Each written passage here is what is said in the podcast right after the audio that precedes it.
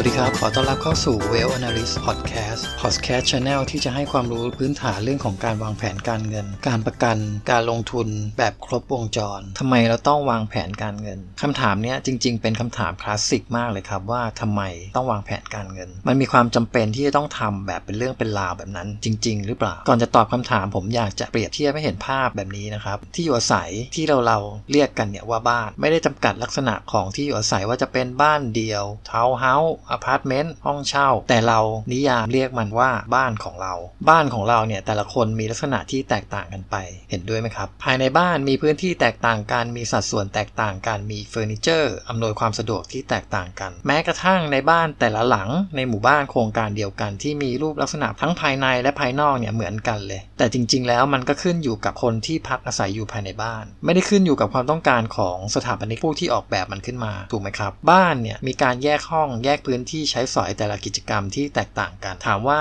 เราไม่ต้องแยกห้องนั่งเล่น ไม่ต้องแยกห้องนอน ไม่ต้องแยกห้องครัว หรือไม่ต้องแยกห้องน้ำจริง ๆ ก็ทำได้นะครับ แต่ไม่มีใครทำเพราะอะไรน่ะเหรอครับ จริงอยู่บ้านนี้เป็นบ้านของเราเอง อยากนั่งตรงไหนก็ได้ อยากจะนอนตรงไหนก็ได้ แต่เมื่อถ้าจะนั่งถ้านั่งพื้นตลอดไม่ต้องการเครื่องอำนวยความสะดวกอย่างเก้าอี้ก็คงจะไม่ยุ่งยาก แต่เรามีเก้าอี้เอาไว้ มีเตียงนอนเอาไว้ เพื่อให้เรานั่งสบาย นอนหลับสนิทไอ้ครั้นพอจะคิดอยากจะนอนข้างบันได แต่อยากได้เตียงนอนให้หลับสบายด้วย สิ่งที่จะทำได้ก็มี 2 ทางครับ ทางแรกคือหาซื้อเตียงอีกหนึ่งชุดมาไว้ข้างบันไดด้วย เพื่อจะนอน กับอีกทางหนึ่งคือไปลากเอาเตียงนอนที่มีอยู่มาไว้ข้างบันไดเพื่อจะนอนในวันนี้เราก็ทำได้ เพราะบ้านเป็นบ้านของเราเองถูกไหมครับ หรือถ้าท่านอยากจะปล่อยหนักปล่อยเบา ถ้านั่นคือบ้านของเรา เราสามารถทำได้ทุกที่ครับ แต่เรื่องการจัดเก็บทำความสะอาดมันก็อีกเรื่อง เพราะแน่นอนบ้านเราเราทำเองก็ต้องเก็บเอง ปล่อยเลี่ยราดแล้วแล้วตามเก็บเอง มันก็คงไม่สะดวกยุ่งยากมากมายครับ นี่ยังไม่พูดถึงเรื่องสุขลักษณะเลยนะครับฉันได้ฉันนั้นที่ผมพยายามสร้างภาพจินตนาการให้เกิดขึ้นในหัวของท่าน เพื่อโยงมาตอบคำถามว่าทำไมเราต้องวางแผนการเงิน การวางแผนการเงินเปรียบเสมือนการจัดเฟอร์นิเจอร์ภายในบ้าน ให้ถูกสัดถูกส่วน เกิดประโยชน์สูงสุดเมื่อต้องการเก็บเงิน เราก็ต้องดูเป้าหมายทางการเงิน ระยะสั้น กลาง ยาว ระยะของเป้าหมายแตกต่างกันไป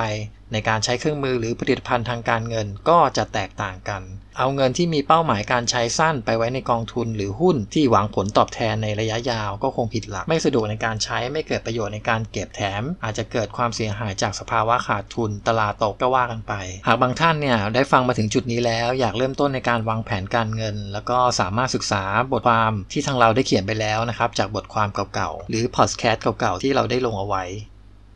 บ้านเราอยู่ได้ทุกที่นอนในทุกที่ทำอะไรตรงไหนก็ได้ แต่เราก็จัดสัดส่วนแยกห้องครัว ห้องนอน ห้องทำงาน ห้องนั่งเล่น เพื่อช่วยให้แต่ละกิจกรรม ใช้พื้นที่ประโยชน์ใช้สอยได้สูงสุด ในการทำแต่ละกิจกรรมนั้นๆ การวางแผนการเงินก็เช่นเดียวกัน เพื่อช่วยในการจัดหมวดหมู่ และวัตถุประสงค์ให้เกิดประโยชน์สูงสุดในแต่ละแผนทางการเงินที่เราวางไว้ ไม่ว่าจะเป็นแผนการออมเพื่อการเกษียณ ออมเพื่อเป็นเงินสำรอง หรือการประกันเพื่อการโอนความเสี่ยง เราเนี่ยใช้ประกันสุขภาพหากเกิดเจ็บป่วยไม่สบาย เป็นโรคร้ายแรง เราใช้ประกันอัคคีภัย หากเกิดเหตุไฟไหม้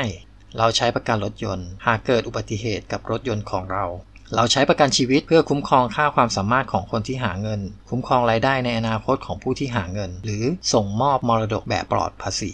เราใช้ประกันสะสมทรัพย์ประกันการออม เพื่อการเก็บเงินที่มีเป้าหมายในระยะยาว ได้ผลตอบแทนแบบการันตีปราศจากภาษี